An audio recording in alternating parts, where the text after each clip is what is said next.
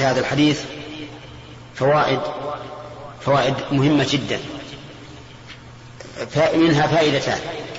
الفائدة الأولى أن الإنسان لا ينبغي له أن يخالف عادة الناس في اللباس، وأنه إذا خالف عادتهم كان ذلك من الشهرة، وهذا شيء قد أشرنا إليه من قبل، وبينا أن هذا هو مقتضى السنة، وأن السنة في اللباس جنس وليست إيش وليست نوعا، جنس يعني ما جرى به العرف. وذكر أيضا الفائدة الثانية أشرنا إليها من قبل، وهو أن الشيء إذا انتشر وشاع في المسلمين والكفار زال عنه وصف التشبه، وصار الآن شائعا، فلا يقال إن أصله من الكفار فيكون, فيكون تشبها، بل يزول عن التشبه في شيوعه وذيوعه. طيب، في هذا الحديث دليل على أن الإنسان قد يخجل من السؤال فيتأخر في سؤاله، كما صنع ابن عباس رضي الله عنه، بقي سنة كاملة وهو قد هاب أن يكلم عمر رضي الله عنه في المرأتين اللتين تظاهرتا تظاهر على رسول الله صلى الله عليه وسلم، ولكن ابن ولكن عمر لامه على ذلك وقال لو سألتني فإن كان عندي علم أخبرتك. وهذا الذي ذهب إليه عمر هو الصحيح، وأن الإنسان لا ينبغي له أن يخجل في طلب العلم، ولهذا يقال لا ينال العلم مستحي ولا مستكبر، فالإنسان الحي الذي يمتنع من طلب العلم أو السؤال عنه لحيائه هذا لا ينال العلم، وكذلك المستكبر الذي لا يبالي بالعلم ولا يهتم به. وفيه دليل الحديث دليل على ما جاء به الإسلام من صيانة المرأة وأداء حقوقها، عكس ما كان عليه أهل الجاهلية حيث لا يعدون النساء شيئا، وهو أعني ما جاء به الإسلام طريق وسط بين صنع الجاهلية السابقة وصنع الجاهلية اللاحقة. الجاهلية اللاحقة ما هي؟ الحديثة، جاهلية هذه القرون المتأخرة، حيث يعطون المرأة أكثر مما تسعى ويساونها بالرجل، فتفسد دنيا الرجل ودنيا المرأة، تفسد دنيا المرأة لأنها لا تعد نفسها كأنثى بل تعد نفسها كرجل، والرجل كذلك لا يحسب أن الذي عنده أنثى، كأنما هي رجل تشاركه حتى في تحصيل المعيشة، مع أن القوام على المرأة هو الرجل. فكان الإسلام والحمد لله وسطا بين جاهليتين متطرفتين، إحداهما الجاهلية التي لا تقيم للمرأة وزنا، حتى إنهم كانوا لا يورثون النساء، والجاهلية الأخيرة التي تجعل المرأة كالرجل تماما، حتى إنهم ينكرون أن تكون على النصف من الرجل في الميراث، ويقول يجب أن تساوي المرأة والرجل في الميراث، وينكرون أن تكون دية المرأة نصف دية الرجل، فيكابرون المنقول والمعقول. فإن ما جاءت به الشريعة من كونها على النصف في استحقاق الميراث، كونها على النصف في الدية، والموافق للنظر الصحيح، لأن المرأة لا تقوم بما يقوم به الرجل في المجتمع، لا دفاعا ولا هجوما ولا غير ذلك، بل هي قاصرة لكل شيء، ولا يمكن أن تسوى بالرجل، حتى في التقويم بالدية لا يمكن أن تسوى بالرجل، لأنها لا يأتي منها الغناء الذي يأتي من من الرجل. وكلتا المسألتين مجمع عليهما من علماء المسلمين، أعني أن المرأة على النصف من جهة الرجل، وأن الرجل وأنها على النصف في في الميراث مع الرجل. نعم. طيب، وفيها أيضا في هذا الحديث دليل على ما كان عليه النبي صلى الله عليه وسلم من شرف العيش وقلة العيش وعدم الترف في الدنيا كما يفيده كونه في المشروبة. وفيه دليل على أنه ينبغي للإنسان أن ينصح ابنته ويحذرها من عذاب الله وغضبه كما فعل عمر رضي الله عنه. وفيه دليل أيضا على أن المرأة قد تأتي بما يكسر الرجل ويحد من إقدامه كما صنعت أم سلمة مع عمر رضي الله عنه، لأن عمر كان يريد أن يقول لها كلاما أشد مما قال، لكن لما قالت ما بقي عليك إلا أن تدخل بين الرسول صلى الله عليه وسلم وزوجاته توقف وانكسر ما في قلبه وفي نفسه مما يريد أن يقوله. وفيه دليل أيضا على أن الخوف الطبيعي لا ينافي الشرع، فإن أصحابه كانوا يتخوفون من ملك غسان لأنهم يحدثون أنه سيقدم عليه، وملك غسان عمير لمن؟ للروم، لقيصر، فكانوا يخشون منه. وفيه دليل على اهتمام الصحابة رضي الله عنهم برسول الله صلى الله عليه وسلم وأهله، لأن الأنصاري قال لعمر يعني لما قال أمالك أو الغساني أتى الغساني قال أتى ما هو أكبر أعظم. ولا شك أن الرسول عليه الصلاة والسلام عند الصحابة أعز عليهم من أنفسهم، الشيء الذي يحصل بينه وبين أهله حتى يؤدي إلى أن يعتزلهم أمر شديد عليه. وفيه أيضا أن الإنسان ينبغي أن يأتي بالشيء الذي يزيل الحزن عن الإنسان حتى يذهب عنه ما في نفسه. من أين يؤخذ؟ من, من أين؟ من قص عمر رضي الله عنه على النبي عليه الصلاة والسلام ما حصل من أم سلمة حتى ضحك النبي عليه الصلاة والسلام. وفيه أيضا أن الشهر قد يكون تسعا وعشرين يوما، لأن النبي صلى الله عليه وسلم نزل لما أتم تسعا وعشرين ليلة، ويكون أيضا ثلاثين، ولا يكون ثمانية وعشرين، ولا يكون واحدا وثلاثين يوم، لا يمكن أن يزيد على ثلاثين ولا يمكن أن ينقص عن تسعة وعشرين. فإذا قال قائل كيف تقول لا يمكن والله عز وجل على كل شيء قدير؟ قلنا لكن سنة الله عز وجل التي أجراها لا تتبدل إلا لسبب إلا لسبب كوني يريده الله. فمثل النار محرقة، كلنا يعلم أن الشيء القابل للاحتراق إذا وقع في النار اه؟ احترق، ولو قال قائل إن الورق إذا وقع في النار لم يحترق فقال الناس هذا ليس بصحيح. ومع ذلك قد تخرج هذه العادة أو السنة الكونية فلا تحرق النار كما حصل لإبراهيم عليه الصلاة والسلام. فنحن إنما نتكلم عن الأمور الكونية فإنها لا تتغير إلا إذا أرادها أن يغيرها كآية من آياته. وبهذا نعرف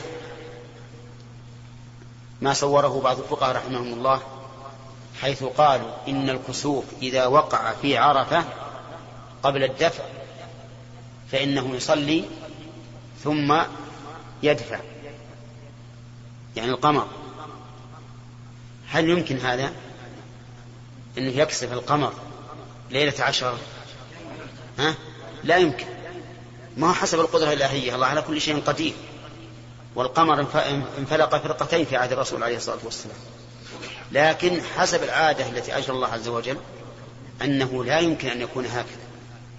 ولهذا قال شيخ الإسلام رحمه الله إنه لا يمكن الكسوف يعني القمر إلا في ليالي الإبدار، ولا الخسوف للشمس إلا في ليالي الاستسراء، يعني اختفاء القمر، يعني تسعة وعشرين ثمانية وعشرين ثلاثين.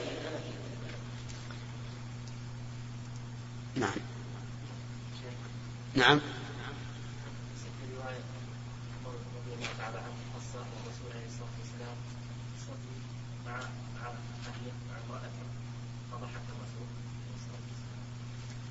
لا هنا ذكر دخوله على أم سلمة. قلت الذي قتل حفصة وأم سلمة، يمكن يمكن شيء آخر، لكن الحديث اللي بأيدينا هو هذا. نعم.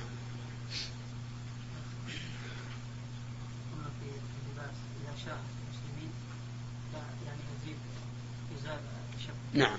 إذا كان الصفة يضاف إلى التشبه عليه، إذا من الآن الكفار يلبسون مضيقا حتى أنه لا يظهر بعض الجسم. إيه هذه يجب أن نقول زال التشبه، لكن إذا حرم من جهة أخرى حرم، يعني معناه أنه يحرم من حيث كونه متشبها، يحل أو يزول التحريم من حيث كونه متشبها. أما إذا كان هناك سبب آخر ككونه حريرا أو إسبالا أو كما قلت ضيقا أو يشتمل على صلبان أو ما أشبه ذلك، هذا يحرم. هنا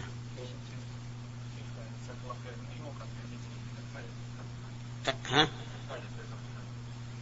من قول أخذه من, من كلام البخاري ما يتجوز من اللباس والبسط، إن الرسول يأخذ ما, ما, ما سهل ما تيسر وما, وما جرى به العرف. نعم هو هذا هذا هو، إنه ما يروح يتكلف شيء غير موجود عند الناس، يأخذ ما تيسر، يعني المسألة الثانية يعني إيه المسألة الثانية. نعم لأن لأن التشبه تشبه بالكفار بمعنى إذا شاع بين المسلمين ما صار متشبه، لأن يقال هذا يلبسه الرجل المسلم وهذا يلبسه الرجل الكافر. وعلامة التشبه هو أنه إذا رؤي هذا الإنسان قيل إنه إيش إنه كافر، قيل إنه كافر. فإذا شاء الشيء وصار يلبسه هؤلاء وهؤلاء ما صار يقال إنه كافر. نعم.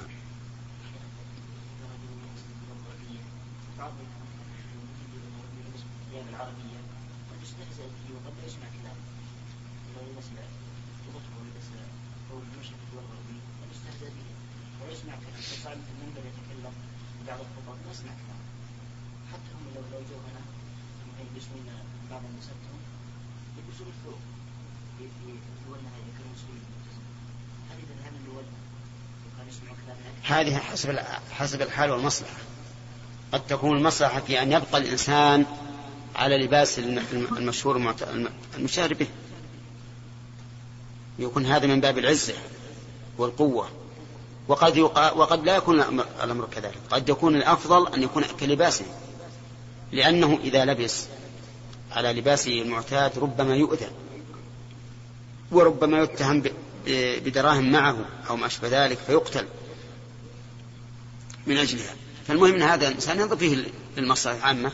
مثلا إذا كان إذا كان إنسانا كبيرا كوزير أو رئيس أو ملك أو ما أشبه ذلك، فالأفضل أن يبقى على هيئته، لأن هذا أعز له وليس عليه خطر. لكن إذا كان من عامة الناس ربما يلحقه اللصوص في لحظة أو أخرى يقدون بطنه ويأخذون ما معه. هنا كمل الأرض. نعم. باب ما يدعى لمن لبس ثوبا جديدا. نعم في أيضا حديث كم من كاسية في الدنيا عارية يوم القيامة. هذا بالحقيقة حديث عظيم، يعني كم من نفس كاسية في الدنيا أو كم من أنثى كاسية في الدنيا مترفة يحصل لها ما شاءت، لكنها بالآخرة عارية عارية. وهذا هو الواقع كما قال الله تعالى وأصحاب الشمال ما أصحاب الشمال في سموم وحميم وظل من يحموم لا بارد ولا كريم إنهم كانوا قبل ذلك مترفين، كانوا قبل ذلك في ظل ونعيم وترف، أما الآن فهم في ظل من يحموم لا بارد ولا كريم. إنهم كانوا قبل ذلك مترفين وكانوا يصرون على الحنث العظيم، الشرك، إن الشرك لظلم عظيم. وكانوا يقولون أإذا متنا وكنا ترابا وعظاما أإنا لمبعوثون أو آباؤنا الأولون. فالمهم أنه رب نفس كاسية في الدنيا ناعمة، ولكنها في الآخرة عارية، وهذا غير العري الشامل لجميع الخلق الذي الذي ثبت فيه الحديث الصحيح أن الناس يحشرون يوم القيامة حفاة عراة غرلا. وفي أيضا ما يخشى من فتح الخزائن، لأنه قال ماذا أنزل من الخزائن، نعم ما أنزل له من الفتنة، ما ما أنزل ماذا أنزل من الخزائن، إشارة إلى أن الخزائن إذا فتحت فإن الفتنة تفتح معها. ولهذا قال النبي عليه الصلاة والسلام والله ما الفقر أخشى عليكم وإنما أخشى أن تفتح عليكم الدنيا فتنافسوها فتهلككم كما أهلكتها. وصدق النبي عليه الصلاة والسلام، كان الناس لما كانوا أقل دنيا من الوقت الحاضر كانت قلوبهم أسلم وعباداتهم أكثر وتعلقهم بالله أشد. أما الآن لما فتحت صار صارت القلوب فيها شيء من القسوة والإعراض عن الله عز وجل. نعم.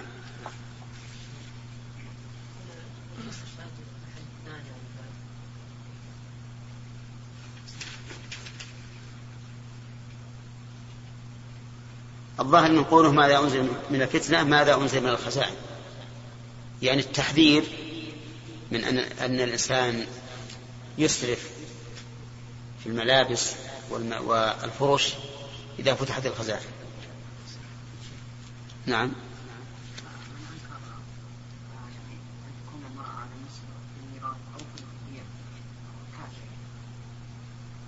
معلوم إذا, إذا أنكر ما, ما ثبت به النص فهو كافر. نعم. في الدية ما هم مثل الميراث بنص القرآن، أما الدية فيها الحديث المرسل وغيره الحديث لكنها ليست في القرآن، قد يتوقف في كفر هذا. نعم. هل المسؤولين عن المؤسسات التي يعمل فيها الناس والعلماء تحديد صفات معينة لللبس؟ كيف؟ هل المسؤولين أو أولاد الأمور تحديد صفات معينة لللبس في المؤسسات الحكومية؟ إن كان لا يضر لبس أي نوع من الناس في هذه المؤسسات؟ والله ربما يكون أحسن، قد يكون أحسن ليعرف. ولهذا الآن لو جاءنا جندي عليه اللباس المدني ما صار له الهيبة التي تكون إذا كان عليه اللباس العسكري، فهذه قد تقدر المصلحة التعيين، لأن لأنه إذا عرف أن هذا الزي لطائفة معينة عرفت مسؤوليته. لكن لو يكون اللباس مندمجا سواء ما عرفت المسؤولية. نعم. نعم. خلنا ثلاثة. باب ما يدعى لمن لبس ثوبا جديدا. حدثنا أبو الوليد قال حدثنا إسحاق بن سعيد بن عمرو بن سعيد بن العاص قال حدثني أبي قال حدث قال حدثتني أم خالد بنت خالد قالت وفي رسول الله صلى الله عليه وسلم بثياب فيها خميصة سوداء، قال من ترون نكسوها قال من ترون نكسوها هذه قال من ترون نكسوها هذه الخميصة، فأسكت القوم قال ائتوني بأم خالد، فأتي بي فأتي بي النبي صلى الله عليه وسلم فألبسها بيده وقال أبلي واخلق وأخلقي مرتين، فجعل ينظر إلى علم إلى علم الخميصة ويشير بيده إلي ويقول يا أم خالد هذا هذا سنة والسنة بلسان الحبشية الحسن. قال إسحاق حدثتني حدثتني امرأة من أهلي أنها رأته على أم خالد. اللهم صل وسلم عليه. تقدم الكلام على هذا، وأن فيه جواز الكلام بغير العربية لمن لا يحسنها أحيانا، وفيه أيضا حسن خلق الرسول عليه الصلاة والسلام، لأن هذه امرأة صغيرة طفلة يأخذ العلم يقول هذا سنة هذا زين. وهكذا ينبغي لنا أن نلاطف الصبيان، مثل لو رأينا على البنت قلادة نأخذ القلادة ما شاء الله يا زينة وحليلة هذه طيبة زينة. نعم، لأنكم ما تقدرون قدر هذا الفرح اللي يصيبه، تفرح فرحا عظيم وهي كلمات يسيرة ما تضر. لكن لو قلت يا شين هذه والله فلانة عندها أحسن منك، ها إيه يمكن تبكي لو أن فرحة وما حطت عليه أمه هذا الشيء. لكن إذا جيت وصدمت بهذا الصدمة يكون عقد عنده. إنما يعني ينبغي لنا أن نلاحظ هذه المسائل وننزل كل إنسان منزلته. أنا أعتقد لو مع إنسان منا الآن أحسن قلم في العالم وأحسن ساعة في العالم والله يزن هالقلم ما أحسنه، يمكن يخجل ما يفرح يخجل. لكن لو يكون صبي يفرح ولا لا يفرح. إذن كل إنسان ينزل منزلته، كل إنسان ينزل منزلته. فهذا من هدي النبي عليه الصلاة والسلام. اللهم صل وسلم عليه. نعم.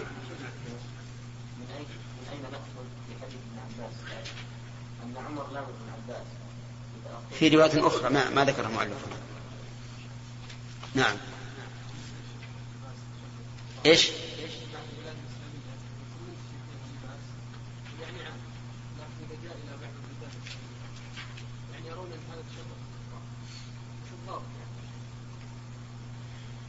والله اللي إذا جاء لبلاد أخرى إسلامية فالأحسن يلبس مثل لباسنا، هذا الأحسن كما قلنا. لا نظرة المسلمين نظرة المسلمين إذا عرب، هذا مثلا مصري ولا مثلا شامي ولا عراقي ولا سعودي عرفوا، لمن تشبه حديث عموم أي إنسان يتشبه. والتشبه أن يكون أن يفعل الإنسان شيئا يختص به. هذا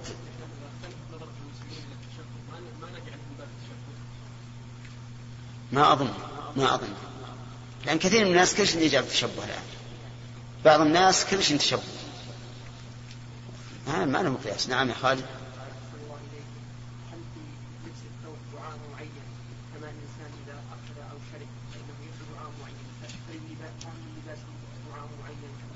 المؤلف فيه فيه في أحاديث لكن ما هي على شرط المؤلف. ها؟ أحاديث حسنة. نعم. نعم يا الوهاب.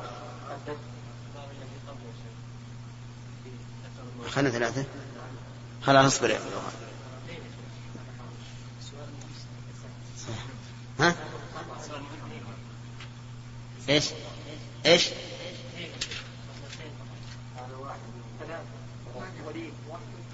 أي وليد وأحمد وخالد. انتظر انتظر. نعم. باب ما يرخص للرجال من الحرير والحكة. كيف؟ باب التزعم. باب التزعم بالرجال. حدثنا مسدد قال حدثنا عبد الوارث عن عبد العزيز عن أنس قال نهى النبي صلى الله عليه وسلم أن يتزعفر الرجال.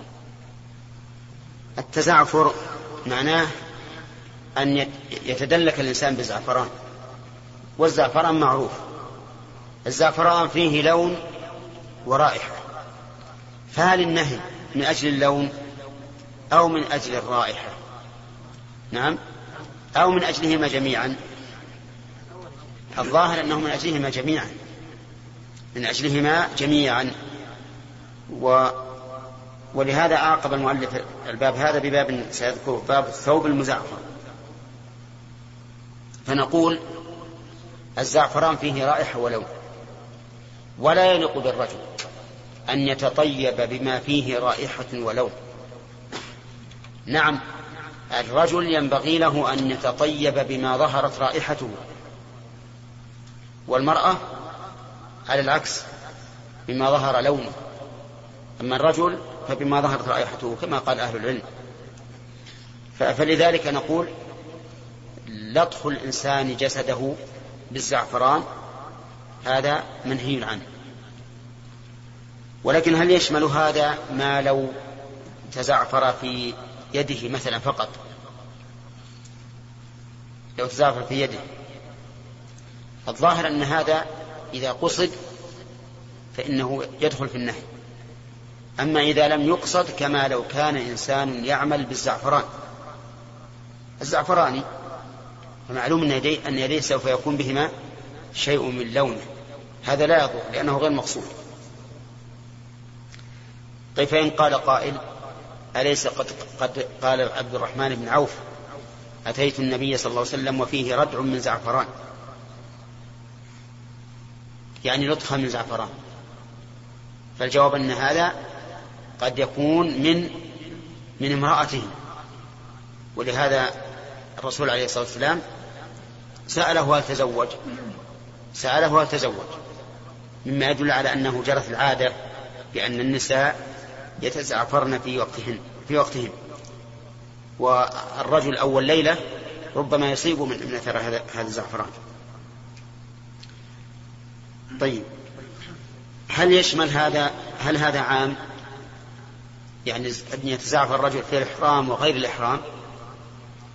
الجواب نعم، ظاهر الحديث العموم أنه منهي عن السواء في الإحرام أو في غيره، وذلك لأن التزعفر في الإحرام يشمل الرجل والمرأة، فلا يجوز للرجل أن يتزعفر بعد إحرامه ولا للمرأة أن تزعفر. نعم نعم نعم يا الدوهاء سؤالك الإجلس.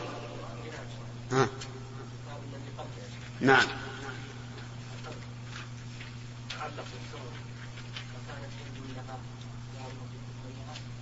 ها أيهن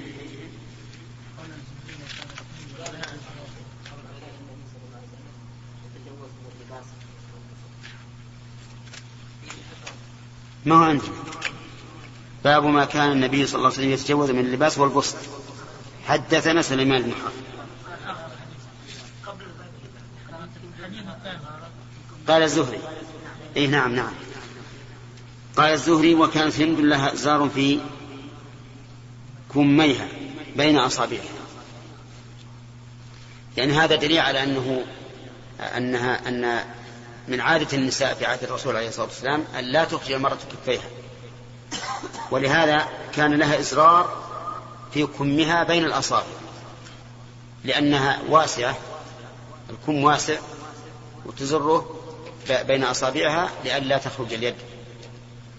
قال شيخ الإسلام لكن هذا في غير البيوت، أما في البيت فقد جرت عادتهن أن تخرج المرأة كفيها وأن يكون الثوب إلى الرسل في البيت.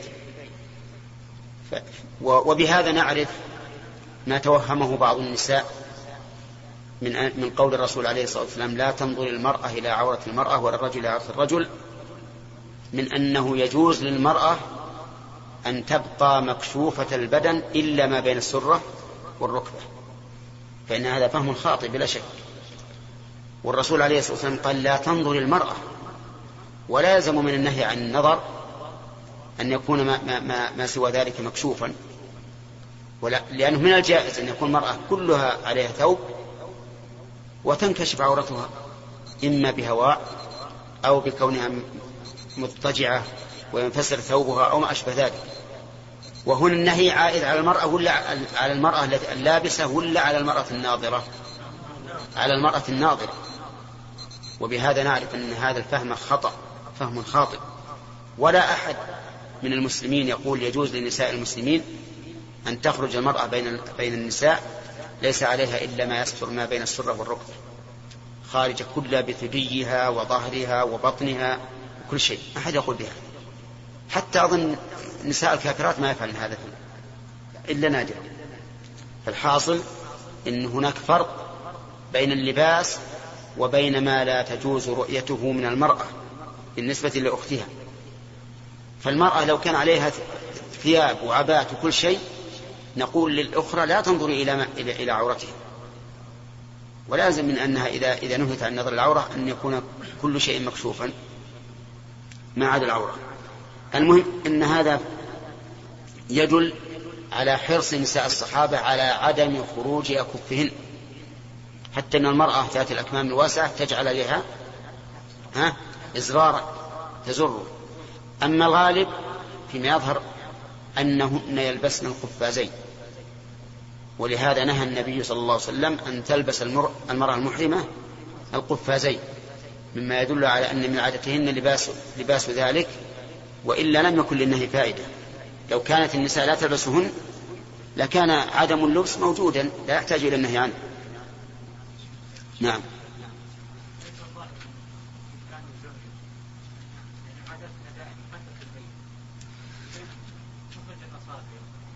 ما هو بالظاهر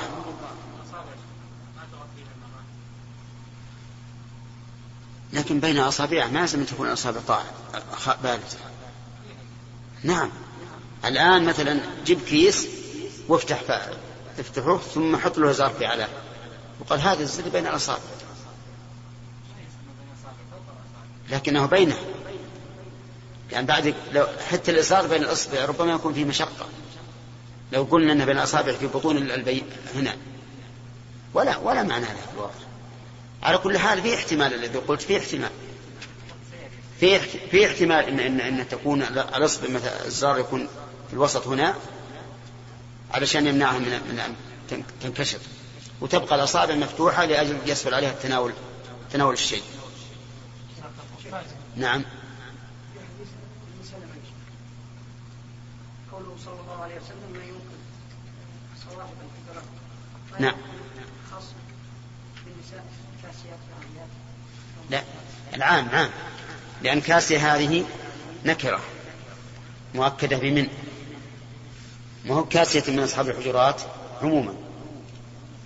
نعم خلاص أخذنا ثلاثة ثلاثة يا أخي، عبد الوهاب وعبد الله وشيبة، أنتم تغلطون الله حديث. نعم. ها ها صح، هي العادة إحنا كنا نفعل هذا. نعم. باب الثوب المزعفر. حدثنا أبو نعيم قال حدثنا سفيان عن عبد الله بن دينار عن ابن عمر رضي الله عنهما قال نهى النبي صلى الله عليه وسلم أن يلبس المحرم ثوبا مصبوغا بورق أو بزعفران. نعم. الآن الترجمة ليس فيها بيان الحكم. قال باب الثوب المزعفر، يعني هل يحل لبسه أو لا. والحديث يدل على أنه إن كان في الإحرام فحرام، وفي غير الإحرام جائز. لقد نهى أن يلبس المحرم ثوبا مصبوغا بورس أو زعفران، فعلم من ذلك أنه لو لبس ثوبا مزعفرا فلا بأس به فلا بأس به وبه نعرف أن البخاري رحمه الله يرى أن الرجال منهيون عن التزعفر في أبدانهم، وأما في ثيابهم إيش فلا نهي إلا في حال في حال الإحرام، كما أنه في حال في حال الإحرام يشمل الرجال والنساء بخلافه في غير حال الإحرام. طيب، فإذا قال قائل لماذا نهي في الإحرام عن لباس المزعفر؟ هل من أجل اللون أو من أجل الرائحة؟ فالجواب أن الظاهر أنه من أجل الرائحة. وأما اللون فقال المؤلف باب الثوب الأحمر، فأتى بعد أن تسافر في حال الإحرام بحكم الثوب الأحمر. نعم.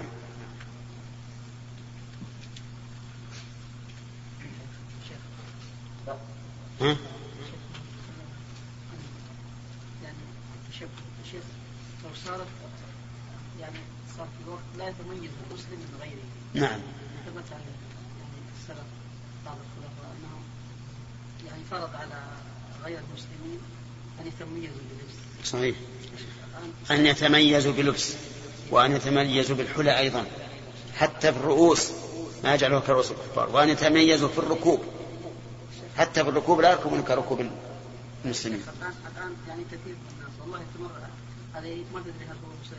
صحيح صحيح. ترد عليه السلام ولا ترد. نعم نعم مشكل. نعم هكذا ينبغي، هكذا ينبغي أن يكون المسلم متميزا، ولكن من الذي تم... الذي يطلب منه التمييز هو الكافر حتى تكون الذلة عليه الذلة عليه. بس الآن لو أي شيء جاء لنا لا ما هو أي شيء جاء لنا ما هو صحيح ما هو أي شيء جاء لنا، لكن إذا إذا إذا عم وشمل وصار الناس يستعملون هذا الكفار وغير الكفار ما صار تشبه. لا لا لا لا لا أولا ننهى عنه في الأول ننهى عنه، فإذا قدر أن الواقع فرض نفسه وليس هناك شيء محرم بعينه مثلا ما هو محرم بنفس عين هذا اللباس فالعلة زالت تشبه تشبه. ولهذا لو كان لو كان الأمر من العبادات هل يجوز أن نفعله؟ ها؟ لا يجوز حتى لو شاء المسلمين يجب إنكاره.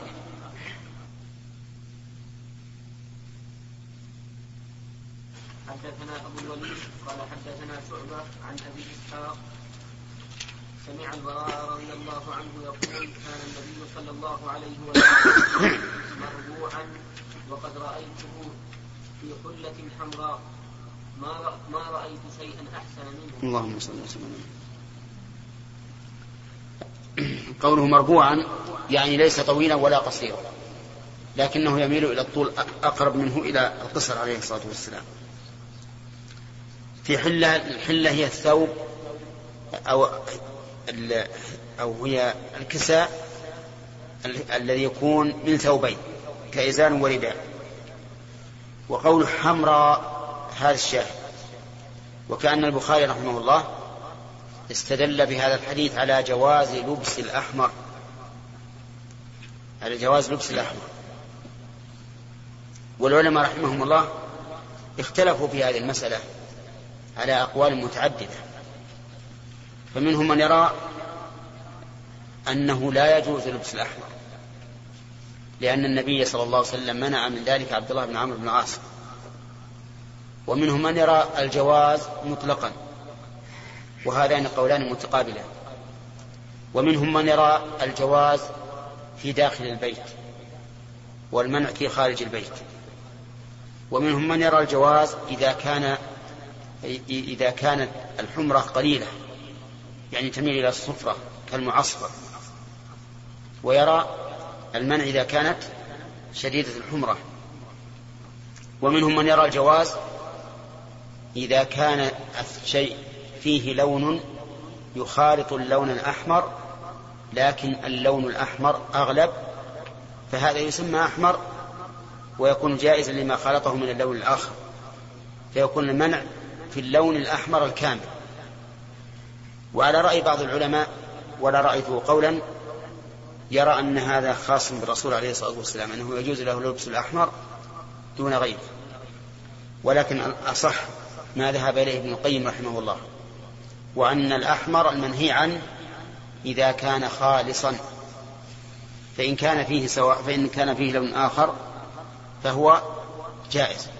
وعليه يحمل تحمل الحلة الحمراء هنا، قال لأن الحلل التي ترد من اليمن تكون معلمة بأعلام، إن كانت الأعلام خضرا سميت خضراء، إن كانت حمرا سميت حمراء، وهذا القول هو الراجح، وأن الأحمر الخالص منهي عنه إما نهي كراهة أو نهي تحريم، وأما الأحمر الذي يخالطه لون آخر فليس فيه كراهة. وبناء على ذلك تكون الشمغة المعروفة الآن جائزة ولا غير جائزة؟ لماذا؟ لأنها معلمة يعني فيها ألوان أخرى. طيب لو كان اللون أحمر خالصا وفيه كتابة بيضاء كتابة سواء باللغة العربية أو اللاتينية، هل يزول النهي ولا لا؟ ها؟ إيه هو موجود، يعني موجود الآن، موجود ثنايا الحمر خالصة وفي ظهورها كتابة، إما رقم، أحيانا يكون رقم وأحيانا يكون كتابة. ها؟ نعم. إيه ما في شيء، الكتابة إلا صار ما فيها، ما هي ممتحنة، يعني ما فيها أسماء الله ولا ما فيها شيء، يمكن نكتب عليه لأجل لا يضيع، يعني موجود هذا في, في أيام الحج، إيه أو شركة. في الآن بعض العمال يكتب عليه اسم الشركة ورقم التلفون، وشاهدنا هذا، شاهدنا هذا، بدل ما أني أتعب وش رقم التلفون ويتعب هو باستخراجه من جيبه. إيه نعم، في فوائد. الشاهد، هل نقول إن هذه الكتابة تخرج الشيء عن كونه أحمر خالصا، ها؟ أو يقال إن هذه شيء لا, لا يعد نقشا أو أو لا يعد وشيا في الثوب، فكأنه أمر خارج عنه. ها؟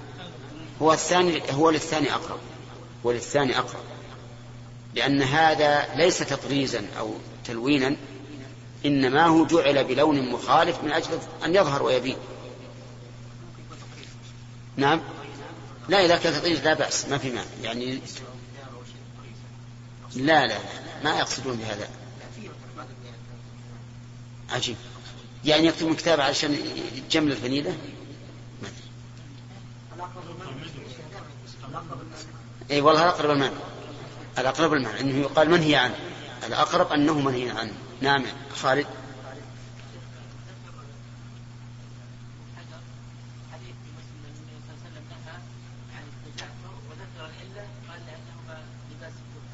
عن ايش؟ نعم نعم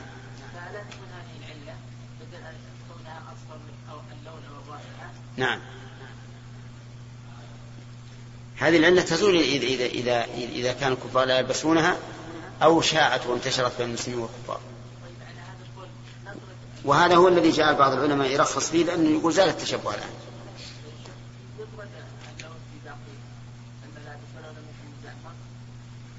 لا لا هو ورد حديث آخر في حديث عبد الله بن عمرو بن العاص غير غير هذا المسألة. نعم معصفر. نعم ما في رأي. نعم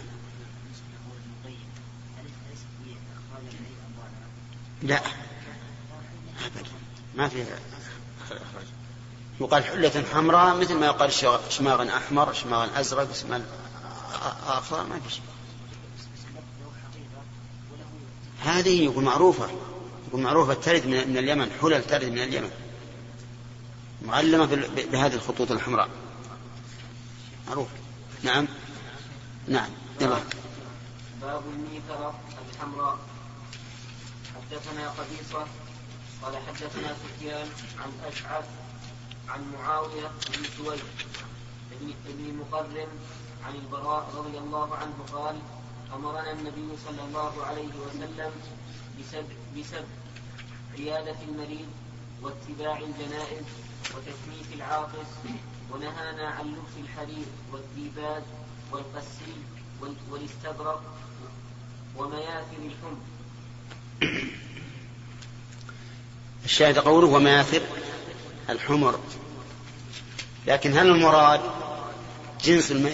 جنس المياثر وتخصيصها بالحمر، لأن ذلك هو الغالب، والمعروف عند الأصوليين أن القيد إذا كان لبيان الغالب فلا فلا مفهوم له، أو أن المراد المياثر الحمر بذاتها لأنها من من صنع الكفار، يعني الكفار هم الذين يختارون هذه المياثر المعينة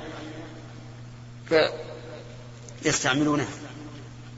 يحتمل هذا وهذا، يحتمل هذا وهذا، فالتشبه منهي عنه بلا شك، والتنعم والترفه البالغ أيضا منهي عنه. فإذا وجد مياثر حمر ليس فيها ترفه ليست لينة ولا ناعمة وليس فيها تشبه، فالظاهر أن النهي لا يشمله. ولهذا يوجد الآن في بعض السيارات فيها أشياء حمر، المراكب التي يركب عليها، وكذلك يوجد أيضا في بعض الكنبات كنبات حمر. فإذا كانت هذه ليست من جنس، يعني ليست خاصة بالكفار وليست تعد ترفا زائدا، فإن النهي يزول. أما ما أمر به الرسول صلى الله عليه وسلم فهي عيادة المريض.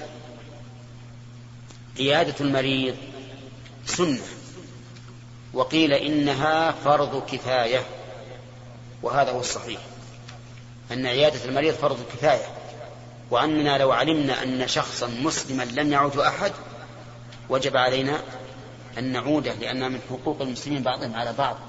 كيف يكون أخوك المسلم يمرض في بيته ما يزوره ما يعود أحد من المسلمين؟ هذا خلاف لهدي الإسلام.